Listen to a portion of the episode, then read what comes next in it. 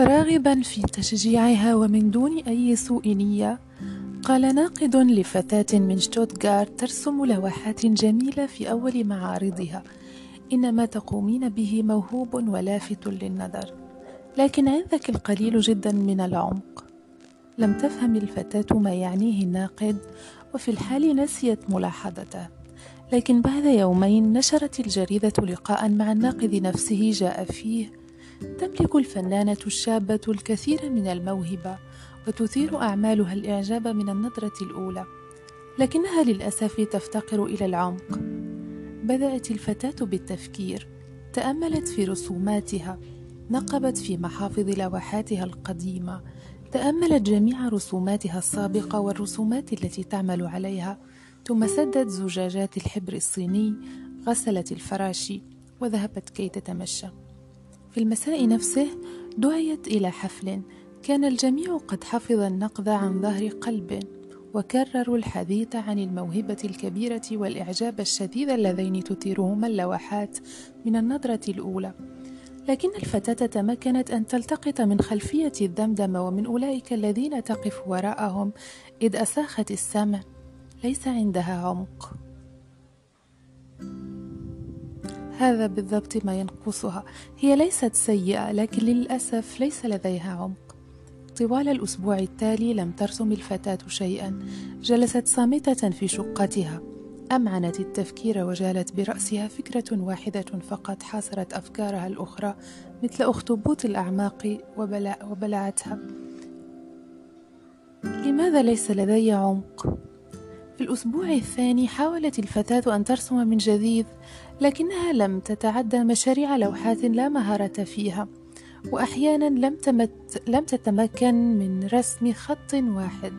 بالنهاية ارتجفت ارتجافا شديدا لم تقدر بعده على غمس الريشة في زجاجات الحبر الصيني فبدأت بالبكاء وأعولت. نعم صحيح ما يقولون ليس لدي عمق. في الأسبوع الثالث بدأت تحدق في كتب الفن تدقق في أعمال الرسامين الآخرين تتجول بين المعارض والمتاحف. قرأت كتبا نظرية عن الفن ذهبت إلى المكتبة وطلبت من البائع أعمق ما لديه من الكتب. حصلت على عمل لكاذب اسمه فيتكنشتاين ولم تستفد منه شيئا. انضمت أثناء تجوالها في معرض أقيم في متحف المدينة تحت عنوان 500 عام من الرسم الأوروبي إلى مجموعة من التلاميذ يقودهم مدرس الفنون فجأة أمام لوحة من أعمال ليوناردو دافنشي تقدمت إلى المدرس وسألت المعذرة هل لكم أن تشرحوا لي إن كان في هذا الرسم عمق؟ ابتسم لها وقال إذا كنت تنوين أن تتسللي معي عليك أن تكوني أكثر مهارة سيدة الموقرة. ضحك التلاميذ من أعماق قلبهم إلا أن الفتاة مضت إلى البيت وبكت بمرارة. ازدادت غرابة الفتاة لم تعد تترك مرسمها إلا بالكاذ ورغم ذلك لم تتمكن من العمل. تناولت الحبوب لتبقى يقظة دون أن تعلم ما الداعي لأن تبقى يقظة. وعندما تتعب كانت تنام في كرسيها لأنها تخاف الذهاب إلى السرير خشية عمق النوم. ثم إنها بدأت بالشراب وتركت الأضواء مشتعلة في الشقة طوال الليل. لم تعد ترسم عندما اتصل بها تاجر فن من برلين. طالبا بعض لوحاتها صرخت في الهاتف اتركني بحالي ليس لدي عمق. عجنت الصلصال بين الحين والآخر لكنها لم تشكل شيئا معينا. اكتفت بدس أناملها في الصلصال أو شكلت كبيبات صغيرة. أهملت مظهرها. لم تعد تأبه بملبسها وتبهذلت شقتها. قلق عليها أصدقاؤها وقالوا يجب الاهتمام بها فهي في أزمة. إما أن الأزمة إنسانية أو أنها فنية وربما كانت مالية. في الحالة الأولى لا يمكن فعل شيء في الحالة الثانية عليها تجاوز محنتها. وفي الحالة الثالثة يمكننا أن نجمع لها بعض التبرعات لكن أغلب الظن أن هذا سيؤذي مشاعرها. هكذا اكتفوا بدعوتها إلى الطعام والحفلات. رفضت كل الدعوات بحجة العمل لكنها لم تعمل. كانت تجلس في غرفتها تحدق أمامها وتعجن الصلصال. ذات مرة يئست من نفسها يأسا شديدا. وقبلت إحدى الدعوات. أراد شاب أعجب بها أن يأخذها إلى البيت. قالت إن اصطحابه لها يسرها فهو أيضا يعجبها لكن عليه أن يحتاط فهي لا تملك عمقا. وعليه وقف الشاب على مسافة منها. تدهور وضع الفتاة التي كانت ترسم ذات مرة لوحات جميلة بشكل ملحوظ.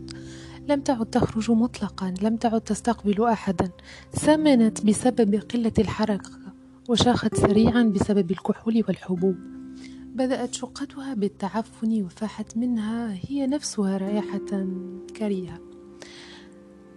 كانت قد ورثت ثلاثين ألف مارك عاشت منها طوال ثلاثة أعوام وقامت خلال تلك الفترة برحلة إلى نابولي. لا يعلم أحد تحت أي ظروف. من كلمها حصل منها جوابا على دمدمة غامضة وعندما أنفقت نقودها مزقت المرأة الشابة رسوماتها وتقبثها صعدت برج التلفزيون وقفزت من ارتفاع 139 مترا إلى العمق. لكن ولأن رياحا قوية هبت ذلك اليوم لم تتحطم على الساحة الإسفلتية تحت البرج بل حملتها الرياح عبر حقل الشوفان بعيدا حتى أطراف الغابة حيث سقطت على أشجار التنوب إلا أنها رغم ذلك ماتت. شاكرة التقطت الصحافة الصفراء الموضوع. كان للانتحار بحد ذاته مسار الطيران الغريب. واقعة أن المنتحرة كانت فنانة واعدة وعلاوة عليه جميلة جدا قيمة معلوماتية, معلوماتية عالية بالنسبة للصحافة. ظهر أن وضع شقتها مأساوي.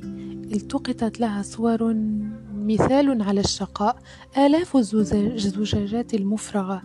علامات الخراب في كل مكان لوحات ممزقة بقع الصلصال على الجدران بل وحتى الفضلات في الزوايا. خاطرت الصحافة بعنوان رئيسي ثان وتقرير على الصفحة الثالثة. في الصفحة الأدبية كتب الناقد السابق تعليقا عبر فيه عن شديد أسفه لنهاية الفتاة هذه النهاية المؤلمة حيث قال في تعليقه من جديد تهزنا من الأعماق نحن الباقين. حقيقة أن نرى موهبة شابة. لا تملك من القوة ما يكفيها لتثبت وجودها في المشهد الفني. هنا لا يلعب تشجيع الدولة والمبادرات الفردية الدور الحاسم عندما يتعلق الأمر بأن يفسح المجال بالدرجة الأولى لصب الاهتمام في الحقل الإنساني ولمرافقة متفاهمة في القطاع الفني. بيد أن هذه النهاية المأساوية يقع بالنتيجة في الفرد. أفلا ننطق أعمالها الأولى الساذجة ظاهريا بذلك التمزق المرعب. ألا يقرأ من تقنياتها صعبة المراس؟ صاحبة الرسالة. ذلك التمرد الموجه إلى الداخل الذي يحفز الذات حلزونيا. غير المجدي بشكل واضح الذي يبديه المخلوق على ذاته. ذلك البحث الجبري خطير العواقب. أود القول الذي لا يرحم عن العمق أتحدث.